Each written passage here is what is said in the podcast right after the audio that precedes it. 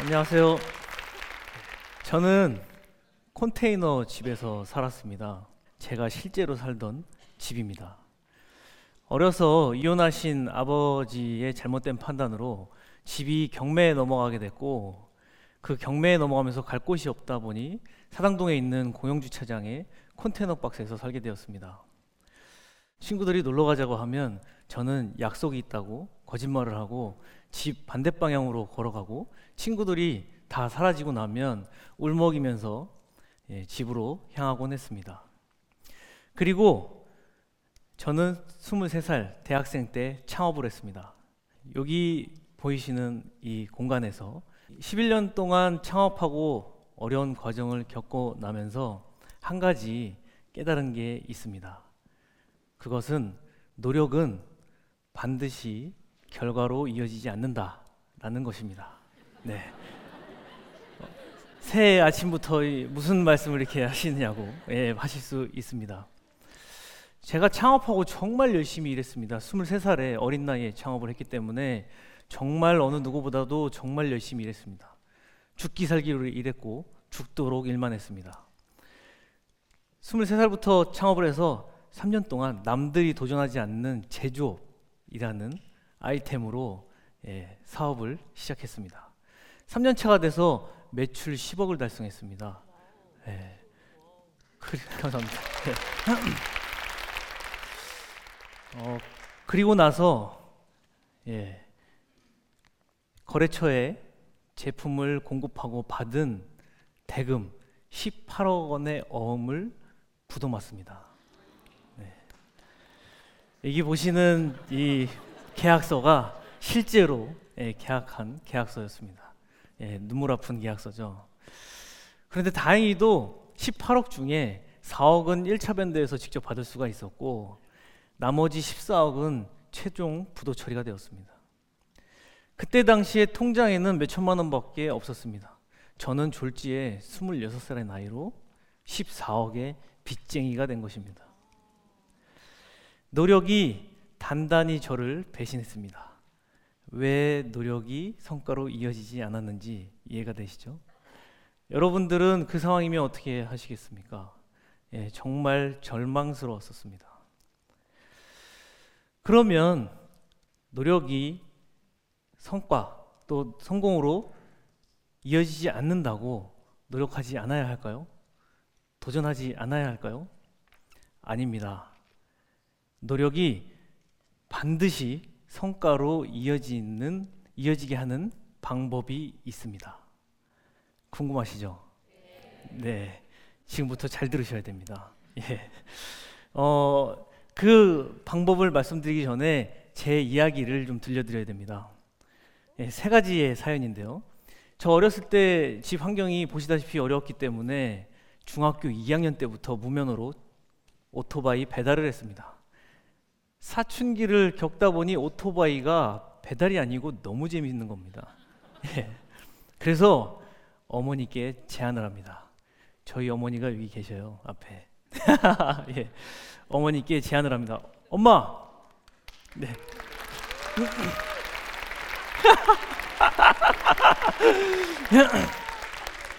엄마, 저 오토바이 사주세요. 뭐? 오토바이 사주세요. 오토바이 안 사주시면 저 훔쳐 탑니다. 뭐라고? 면허 있어? 면허 없습니다. 오토바이 사주세요. 어머니가 어떻게 하셨을까요? 이 증인이 계신데 자 궁금합니다. 어떻게 하셨을까요? 네, 네 사주셨어요? 안 사주셨어요? 예, 다양합니다. 그렇지 면허부터 따와라. 예, 저희 어머니는 그냥 사주셨습니다. 이유는 하나였습니다. 저 아들 저놈이 분명히 오토바이를 안 사주면 100% 훔쳐 탄다. 예. 아, 저 진짜 훔쳐 탈 놈이거든요. 예. 훔쳐 탄다. 그렇기 때문에 사주셨습니다. 네, 저 그런 놈입니다. 예. 또더 어렸을 때 이야기를 하나 더 해드리겠습니다. 모터를 활, 이용해서 미니카를 조립해서 예, 보시는 사진과 같은 미니카를 다뤄보신 적이 있으신가요? 미니카가 갖고 싶은데 어머니는 일을 하고 계셨어요. 그 총신대학교라고 하는 학교 앞에서 허드렛 일을 하시고 식당에서 음식을 만드시고 배달을 하시는 일을 하셨습니다. 어머니한테 전화를 합니다. 여보세요, 엄마. 내가 지금 바로 지금 당장 미니카를 갖고 싶은데 엄마 미니카 사주세요. 어머니가 말씀하십니다. 성근아, 엄마가 지금 일하는 거 몰라? 아니 일을 하고 있으니까 저녁에 가면 사줄게. 저녁에 가면 돈을 줄게. 내일 가서 사. 아니요, 지금 필요합니다. 왜? 친구들하고 지금 시합을 해야 돼요. 지금 사주세요. 어머니가 더 화를 내시죠. 아니, 아이, 집에 가면 사준다는 거를 자꾸 그렇게 하면 엄마는 어떻게 하라는 거냐? 끊어! 뚝 끊었습니다. 다시 또 걸었습니다. 좋은 아이디어가 있었거든요. 엄마, 저희가 그 당시에 초등학교 때 단칸방에서 살았어요. 그 위에 윗집은 주인 아주머니가 살았습니다. 어머니한테 전화를 합니다. 엄마, 주인 아주머니한테 돈을 달라고 하세요, 나한테. 그러면 내가 그 돈을 가지고 미니카를 살게요. 엄마가 전화를 해서 돈을 주시고 내일 주겠다고 이야기를 좀 해주세요. 그래서 어머니한테 예, 말씀을 드렸습니다. 그리고 저는 그 집주인 아주머니한테 돈을 받습니다. 예. 돈을 받고 네, 미니카를 샀습니다. 미니카를 사서 친구들하고 재미있게 시합을 하고 네, 신나게 놀았습니다. 저는 그런 아이였습니다. 이거는 사랑에 대한 이야기입니다. 어렸을 때 정말 좋아하는 여자가 한 명 있었습니다. 연상의 여인인데 6년 동안 너무 좋아해서 6년 동안 짝사랑을 했습니다. 예. 그리고 나서 6년이라는 시간이 헛되이 보내지면 안 되겠다라고 생각돼서 정말 멋있게 고백하기로 저는 생각을 합니다. 그래서 제 집 앞에 있는 학교가 총신대학교였어요. 그 학교에서 수희 아저씨한테 경비 아저씨한테 아저씨 저기 저 건물 큰데 좀 빌려주시면 제가 예, 오늘 뭐 행사 좀 하고 예, 그러 하겠습니다. 예, 그렇게 하고 정말 추운 겨울날 구름다리 풍선을 일일이 다 부어서 구름다리를 엮어가지고 이렇게 아치형으로 그림 만들고 뭐뭐 누나 사랑해 예, 라고 현수막을 크게 겁니다. 100일 동안 편지를 쓰고 100일 그 백송이의 꽃을 예, 준비를 해서 고백을 했습니다. 자 여러분들은 어떻게 됐을까요? 차였습니다. 차였습니다. 네. 그런데요, 대반전이 있어요. 7년 동안 그 연상의 연인과 연애를 하고 결혼해서 아이 둘을 낳고 예, 결혼 8년 차 잘 살고 있습니다.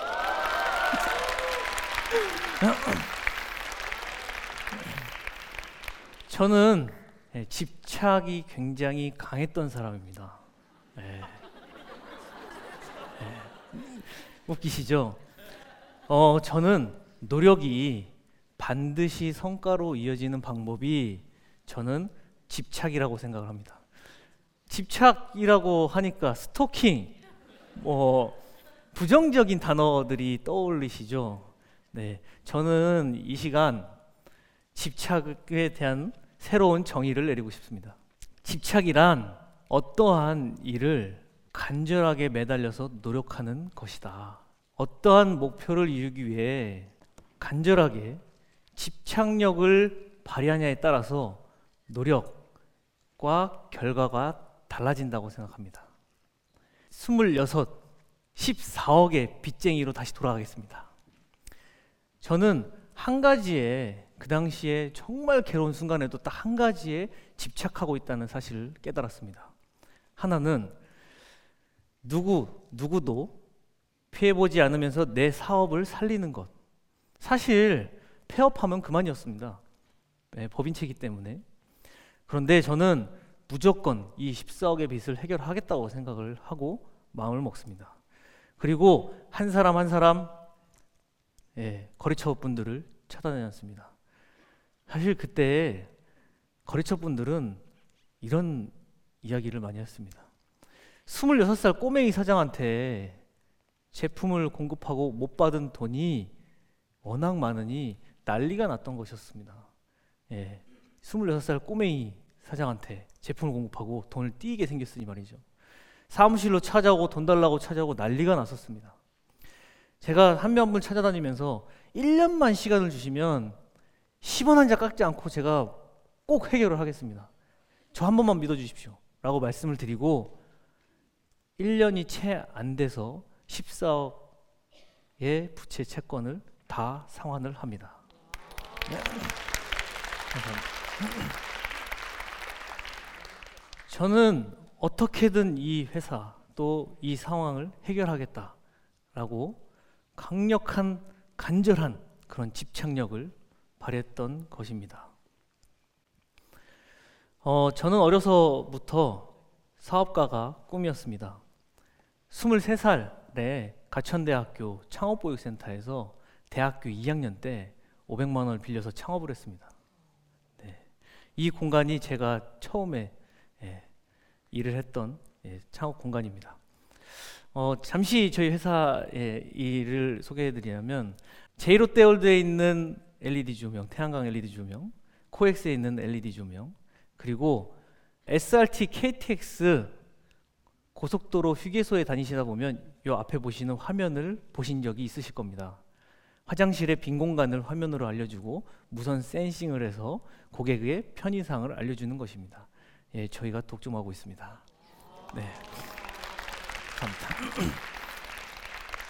그리고 오토 플랫폼인 조명을 셀프 인테리어 시장이 앞으로 계속 활성화됨으로 인해서 조명을 온라인으로 판매하는 반짝 조명이라는 쇼핑몰도 운영하고 있습니다. 제가 창업을 이제 11년 차 해오면서 어린 나이에 정말 힘든 과정을 겪으면서 느꼈던 것이 하나 있습니다. 그게 뭐냐면 플레이어가 너무 많다. 그러니까 경쟁사가 너무 많다라는 것이었습니다. 기술 장벽이 워낙 낮다 보니까 너무 경쟁이 심했던 것입니다. 그래서 저는 고민을 합니다. 어떤 고민을 하냐면 어떻게 하면 저런 경쟁자들을 이겨내고 우리가 1등을 할 수 있을까를 고민합니다. 고민한 끝에 한 가지 결론을 도출합니다. 아, 그 많은 경쟁자들과 경쟁을 하지 말고 그들을 내 고객으로 만들자. 라고 생각을 합니다. 이제 집착하기 시작하는 거죠. 네. 집착을 하기 시작했습니다. 그러면 그들에게 제 우리 회사의 제품을 공급하고 거래처를 고객사로 만들려면 우리만의 기술이 필요했었습니다. 그래서 신기술 개발에 집착하게 됩니다. 수십억을 써가면서 위기를 겪고 신기술 개발을 성공시켰습니다. 그리고 나서 고객 그 경쟁사들을 저희 고객이 되도록 만들었습니다. 네, 박수 한번 부탁드리겠습니다. 네. 마지막으로 네, 저는 그 이런 이야기를 드리고 싶습니다. 인생의 가장 큰 영광은 결코 넘어지지 않는 데 있는 것이 아니라 넘어질 때마다 일어서는 데 있다. 거기에 삶의 가장 큰 영광이 존재한다. 넬슨 만델라의 이야기를 저는 굉장히 좋아합니다. 제가 아마 그렇게 계속 넘어질 때마다 다시 일어나고 넘어졌다 일어나고를 반복해서 그랬는지 모릅니다. 여러분, 저는 앞으로 더 큰 위기로 또 넘어질지 모릅니다. 더 큰 위기가 와서 두려움 속에 또 다시 저는 전진할지 모릅니다. 그런데 저는 다시 일어날 것입니다.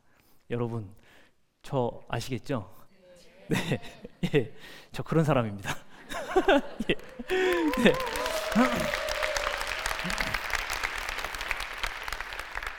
새해에 네, 여러분들 많은 목표를 세우셨을 거라고 생각을 합니다. 새해에 정말 간절하게 도전했으면 좋겠습니다. 그리고 그 꿈을 이루기 위해서 집착하셨으면 좋겠습니다. 집착하신다면 노력이 반드시 성과로 이어지게 될 것입니다. 어, 마지막으로 시간이 부족하다 보니 예, 예, 제가 많은 이야기를 못 드렸습니다. 그래서 예, 얼마 전에 한 4주 전에 책을 냈는데 책을 통해서 이야기를 접하실 수 있을 것입니다. 집착력 강한 송성훈이었습니다. 감사합니다.